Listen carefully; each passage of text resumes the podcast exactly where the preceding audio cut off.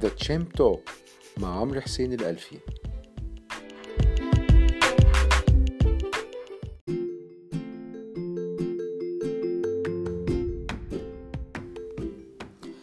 بسم الله الرحمن الرحيم. أهلا بكم في حلقة جديدة من برنامج أسبوعي Champ Talk. معكم عمرو حسين الألفي من MarketChamp dot com. النهاردة بنتكلم عن الاستثمار في وضعه الحالي اللي إحنا شايفينه حاليا وبنقارنه بالاستثمار زمان. بس مش زمان قوي. إحنا بنبص على الاستثمار في خلال تقريبا نقول عشرين سنة. خلال العشرين سنة اللي فاتوا دولت في حاجات كتير اتغيرت في طريقة الاستثمار في طريقة اختيار الاستثمارات اللي ممكن الواحد يستثمر فيها اختيار الأسهم. في جزء كبير كان في نقلة نوعية طبعا في التكنولوجيا المالية اللي بنسميها الفنتك عندنا طبعا لو قارنا من عشرين سنة فاتوا وأنا هتكلم عن التجربة بتاعتي الشخصية. يمكن أول تداول عملته في حياتي لشراء سهم كان عن طريق السوق الأمريكي في باستخدام خدمة E-Trade E-Trade dot com الشركة اللي هي تعتبر بيسموها discount broker discount broker ده يعتبر سمسار للأفراد مقارنة بسمسار للشركات الكبيرة والمؤسسات والصناديق الاستثمارية. ف discount broker كان بيبقى تكلفته بسيطة جدا إن هو تدفع رقم صغير في ساعتها كان بنتكلم على 15 دولار. وفي بعض الشركات بتقدمها بحوالي 10 دولار للتريدة الواحدة أو للصفقة الواحدة. ولكن أنا مش بتكلم فقط عن الاستثمار من خلال 20 سنة فاتوا من ساعة ما ابتديت أتداول في البورصة الأمريكية وإن هو كان الشراء عن طريق الأونلاين لأن الأونلاين ساعتها برضه كان لسه حاجة جديدة.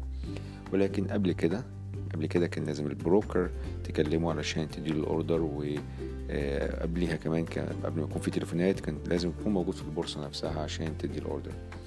كل الكلام ده اتغير طبعا مع التكنولوجيا والحاجة اللي بنسميها ال big data البيانات الكبيرة الحجم لأن في معلومات كبيرة جدا وإحنا بقينا في عصر التكنولوجيا وعصر المعلومات. كل الاتنين دولت لما يندمجوا في بعض بدينا اللي هو ما يسمى بالتكنولوجيا المالية. يمكن إحنا الاستثمار في الزمن القديم كان حتى التسويق ليه مختلف. يعني لو بنتكلم على طريقة الاستثمار ولكن تعال نبص على طريقة التسويق للاستثمار. يمكن في فترة الجامعة بتاعتي يعني كان في فترة أنا اشتغلت فيها أو عملت بيها كمتدرب في إحدى الشركات. اللي مش اسمها ما بقاش موجود دلوقتي شركة اسمها Furman Selz والشركة دي تم الاستحواذ عليها من ING Barings بعد كده. ولكن ساعة ما كنت أنا في بعمل تدريب في شركة Furman Selz أنا كنت لسه بيعتبر يعني لسه في الجامعة ومش فاهم قوي الاستثمارات اللي بيعملوها واختياراتهم للأسهم عبارة عن إيه.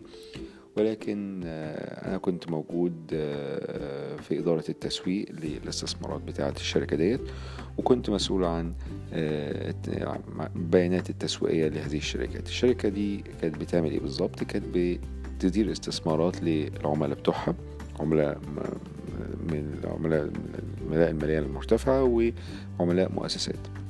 ولكن كانت شركة الاستثمار ليها أو كمدير استثمار اللي هو Furman Selz كان ليهم تخصص معين. هو التخصص في الاستثمار في الشركات الصغيرة والمتوسطة اللي هي بنسميها small and mid cap طبعا ساعتها الواحد كان فاهم بالظبط إيه small و mid cap دولت ولكن ببساطة جدا small و mid cap اولا cap دي يعني capitalization أو القيمة السوقية للشركات الشركات الصغيرة والشركات المتوسطة الحجم طبعا عندنا الشركات ممكن تتقسم صغيرة متوسطة وكبيرة. وتختلف من سوق للتاني ولكن لو بصينا سريعا ممكن يبقى السوق الأمريكي بنتكلم من small to mid cap ال small دوت ممكن تبقى الشركة القيمة السوقية بتاعتها تبقى أقل من مليار دولار. لو أو ممكن حتى كمان 2 مليار دولار. لأن هناك هو نوع آخر أو نوع رابع بيسموه دلوقتي بيسموه micro cap عندك micro cap عندك small cap عندك mid cap وعندك large cap فأنا جايز هنقول ال small cap دوت لو القيمة السوقيه بتاعة الشركة تكون مليار دولار أو أقل. ممكن نقول ال mid cap ما بين مليار دولار لخمسة مليار دولار أو في بعض الحالات بيسمى لغاية عشرة مليار دولار وال large cap فوق العشرة مليار دولار. طبعا التقسيمة ديت بتختلف من سوق للتاني بتختلف من شركة للتانية بتسميها إيه؟ بغض النظر عن الأرقام التقسيمه بتاعتها بالظبط ولكن تبقى عارفين في مخيلتنا إن الشركة ال small cap دي حجم القيمه السوقية بتاعتها صغيرة. شركة mid cap القيمة السوقية بتاعتها متوسطة الحجم وال large cap هي كبيرة الحجم القيمة السوقية برضو عشان نراجع تاني مع بعض هو عبارة عن عدد الأسهم الشركات اللي إحنا بنتكلم عليها. لو عندنا شركة معينة ده عدد الأسهم المصدرة بتاعتها في سعر السهم. ده بيدينا القيمة السوقية لملكية الشركة. طيب إيه فارماسيز دي كانت بتعمل إيه؟ كانت بتسوق لل الصناديق بتاعتها والاستثمارات بتاعتها اللي هي بتديرها علشان الناس تستثمر في الشركات المتوسطة وصغيرة الحجم. طب ليه هم تخصصوا في الشركات المتوسطة وصغيرة الحجم؟ تخصصوا فيها ببساطة جدا لأن تاريخيا لما تيجي تبص على الأداء الأسهم بتاعت الشركات الصغيرة المتوسطة الحجم بتلاقي إن هي عادة بتبقى أفضل من الأداء بتاع الشركات كبيرة الحجم. لعدة أسباب. أول حاجة إن الشركات دي معدلات النمو بتاعتها بتبقى عالية فبالتالي الاستثمار فيها بيعود بالنفع على المستثمرين لأن هو في معدلات نمو عالية مقارنة بالشركات الكبيرة. النقطة التانية إن هذه الشركات لأنها صغيرة ومتوسطة الحجم مش عدد كبير من المستثمرين في السوق أو مدير الاستثمار بصفة عامة بيعرفوا بيانات كتيرة عن هذه الشركات وبالتالي البيانات بتاعتهم أو بتاعت هذه الشركات مش معروفة لكل الناس. فيبقى في فرصة اللي بيستثمر في الشركات الصح إن هو يستفيد وإنه يكسب أكتر من اللي بيستثمر في شركات كبيرة الحجم المعروفة لكل الناس اللي ما فيهاش حاجة جديدة ممكن تخفى عن المستثمرين في السوق. كمثال مثلا شركة زي كوكا كولا شركة زي ماكدونالدز شركة زي فايزر الشركات الكبيرة ديت already كل الناس بتغطيها كل الناس عارفة كل عنها كل حاجة. ولكن بيبقى في niche معينة للشركات الصغيرة المتوسطة. الحجم اللي بيستثمر فيها لو عارف الشركة الصح في القطاع الصح في الوقت الصح بيستفيد استفادة كبيرة جدا. ساعتها كان التسويق بتاع Furman Selz كان تسويق بطريقة طبعا تقليدية. كان الإنترنت ساعتها مكلماني في حدود سنة مثلا سبعة وتسعين ستة وتسعين سبعة وتسعين لما كنت في التدريب هناك. في نهاية ستة وتسعين على ما أتذكر. وكان التسويق مش عن طريق ال website وكده كان الإنترنت لسه بتقول يعني يا هادي زي ما بنقول. لكن التسويق بتاعهم كان تقليدي جدا لدرجة إن هم كانوا بيبعتوا للعملاء بتوعهم شرايط كاسيت. شرايط كاسيت الكاسيت الصغير اللي هو حوالي 15 دقيقة وش واحد وش اتنين وشين يعني. الكاسيت دوت كان بيبقى عليه زي ما إحنا دلوقتي بنتكلم على بودكاست على أونلاين. طبعا ساعتها ما كانش فيه بودكاست. بالكاد كان في موقع للشركة فكان التسويق بتاعهم يعني ممكن نقول هو ده كان البودكاست القديم بتاعهم قبل ما يكون فيه اهتمام بالإنترنت الاهتمام اللي إحنا شايفينه في العصر الحالي. فكان الشرايط الكاسيت دي بتتباعت للعملاء بيبقى فيها المدير الاستثمار بيتكلموا بيشرحوا الفلسفة بتاعتهم الفلسفة الاستثمار بتاعتهم واللي هم بيعملوه علشان يعملوا عوائد جيدة للمستثمرين بتوعهم. أو الكلاينتس بتوعهم العملاء بتوعهم. وطبعا كان الهدف من الشرايط ديت إن هم يبينوا إزاي إن الاستراتيجي بتاعتهم ديت أو الاستثمار بصفة عامة في الشركات الصغيرة متوسطه الحجم دي تبقى حاجة إيجابية وبتخلي فعلا الناس أو المستثمرين العملاء بتوعهم يعني يستفيدوا. فكان ده الطريقة اللي كانوا بيعملوا بيها التسويق. طبعا كانت الطريقة الأخرى إن بيبعتوا طبعا جوابات بريد عادي جدا مش إيميلات. وكان طبعا في يعتبر عروض ترويجية أو presentation يعني بروشور بتتعمل طباعه وبتت بتتسلم للعملاء المحتملين علشان فعلا يعني يجذبوهم ليهم ويستثمروا معهم ده بالنسبة للاستثمار زمان. طبعا الاستثمار دلوقتي مختلف تماما بقى في مواقع إنترنت بقى في بودكاست ده إحنا بنتكلم من عن طريقه بقى في طرق أخرى للتسويق من ضمنها الفيديوهات ممكن البرامج التلفزيونية وكل الكلام ده.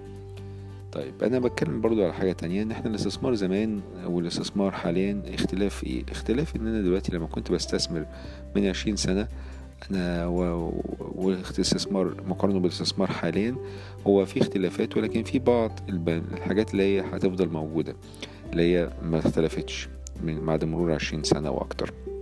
وهو إن الاستثمار زي ما إحنا اتكلمنا عليه قبل كده هو مدى طويل هو حاجة مرحلة تاخد مرحلة كبيرة عملية طويلة الأجل. فبالتالي لما أجي أستثمر أنا مش الفكرة بس إن أنا بشتري السهم الصح في الوقت الصح ولكن المهم إن أنا بشتري السهم في القطاع الصح.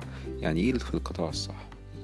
أنا ما بتكلمش هنا عن القطاعات الجيدة في هذا العام أو القطاع اللي ممكن يبقى سيء العام المقبل أتجنبه. لا أنا بتكلم عن القطاع عامة أو الصناعة الصناعة اللي هي داخل القطاع. طبعا لو نيجي نقسم الاقتصاد عامة في تقسيمات مختلفة إحنا بنتكلم عن استثمار في مثلا قطاعات وجوه هذه القطاعات في صناعات وجوه هذه الصناعات في صناعات آه، أقل منها أو أدق منها. فبالتالي إحنا بنتكلم بصفة عامة في 11 قطاع تقريبا ممكن المستثمر يستثمر فيهم ولكن جوه كل هذه القطاعات في صناعات صغيرة وأصغر وأصغر وأصغر كتدريج كده بنحاول إن إيه نقسم هذه الاستثمارات في صورة قطاعات وصناعات علشان نشوف إحنا بنستثمر في إيه. لما نيجي نبص على الاستثمار اللي هو حاجة طويلة الأجل أو عملية طويلة الأجل. الفكرة بتاعته لو أنا هستثمر طويل الأجل يبقى أنا لازم أختار مش بس أن أختار السهم الصح ولكن أختار كمان الصناعة الصح.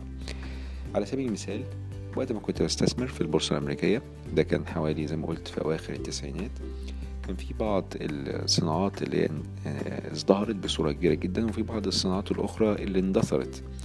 على سبيل المثال الصناعات اللي ازدهرت بصورة كبيرة جدا على أيام ما كنت بستثمر كان في Amazon dot com Amazon dot com كان مجرد موقع أونلاين بيبيع كتب. شوف دلوقتي Amazon dot com بيعمل إيه؟ مش بس بيبيع كتب بيبيع حاجات كتير جدا ومؤخرا بقى يبيع كمان غذاء ومشروبات. آه، غير كده بقى عنده software applications بتاعته بقى عنده كمان ال servers اللي بيبيع عن طريقها ال cloud آه، كل الكلام دوت آه، تغير مع الوقت. فإن أنت تجيب الصناعة آه، الصح في الوقت الصح وإن تكون عندك التخيل اللي ممكن الصناعة دي تبقى عليه الشكل عليه عامل إزاي في المستقبل دي طبعا تبقى حاجة كويسة جدا. ولكن هناك بعض الصناعات الأخرى اللي اندثرت تماما. على سبيل المثال في وقت من الأوقات أنا استثمرت في سهم اسمه أي أوميجا.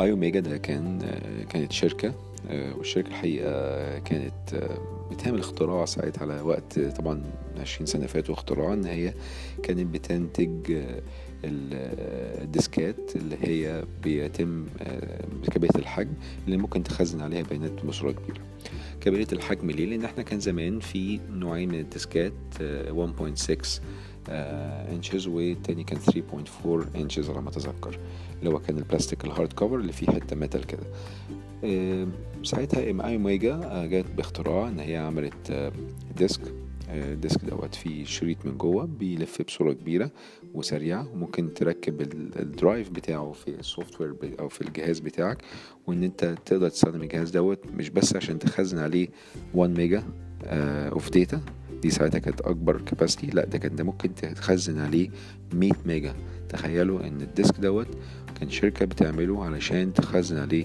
100 mega 100 mega دلوقتي دي ولا حاجة مقارنة بقدرة التخزين اللي عندنا دلوقتي في ال USB الأجهزة الصغيرة ديت آه، تخيل بقى ساعتها كان الشركة ديت كانت بتعمل إيه؟ كانت بتعمل ديسكات فيها شريط شريط من جوه علشان يخزن بيانات على ساعات زي 100 mega.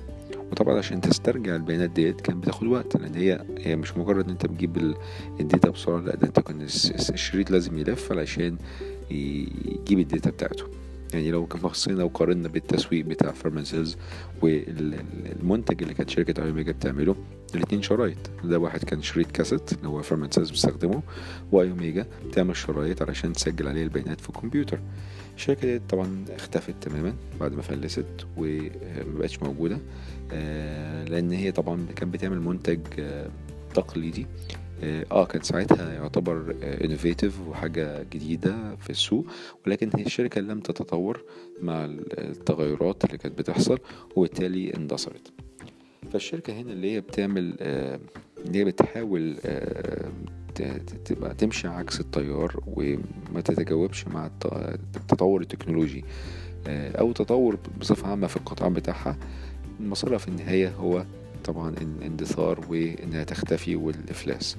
فبالتالي اللي بيستثمر في الاستثمارات طويلة الأجل لما يجي يختار الشركة لأول حاجة لازم يختار الصناعة اللي هي بتستثمر فيها.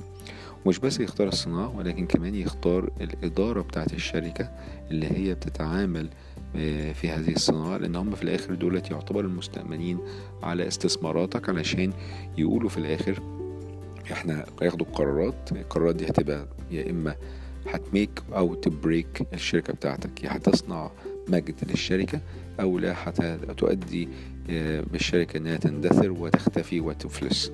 فبالتالي قرار ميبقاش قرار آه، بين يوم وليلة لازم قرار يكون مدروس ويكون في استشراق أو استشراف عفوا استشراف للمستقبل بحيث إن أنت تتوقع إيه اللي ممكن يحصل آه، في الفترة أو في الكام سنة القادمة مش بس بنتكلم على الربع سنة الجاية ولا السنة الجاية بنتكلم على خمس عشر عشرين سنة جايين.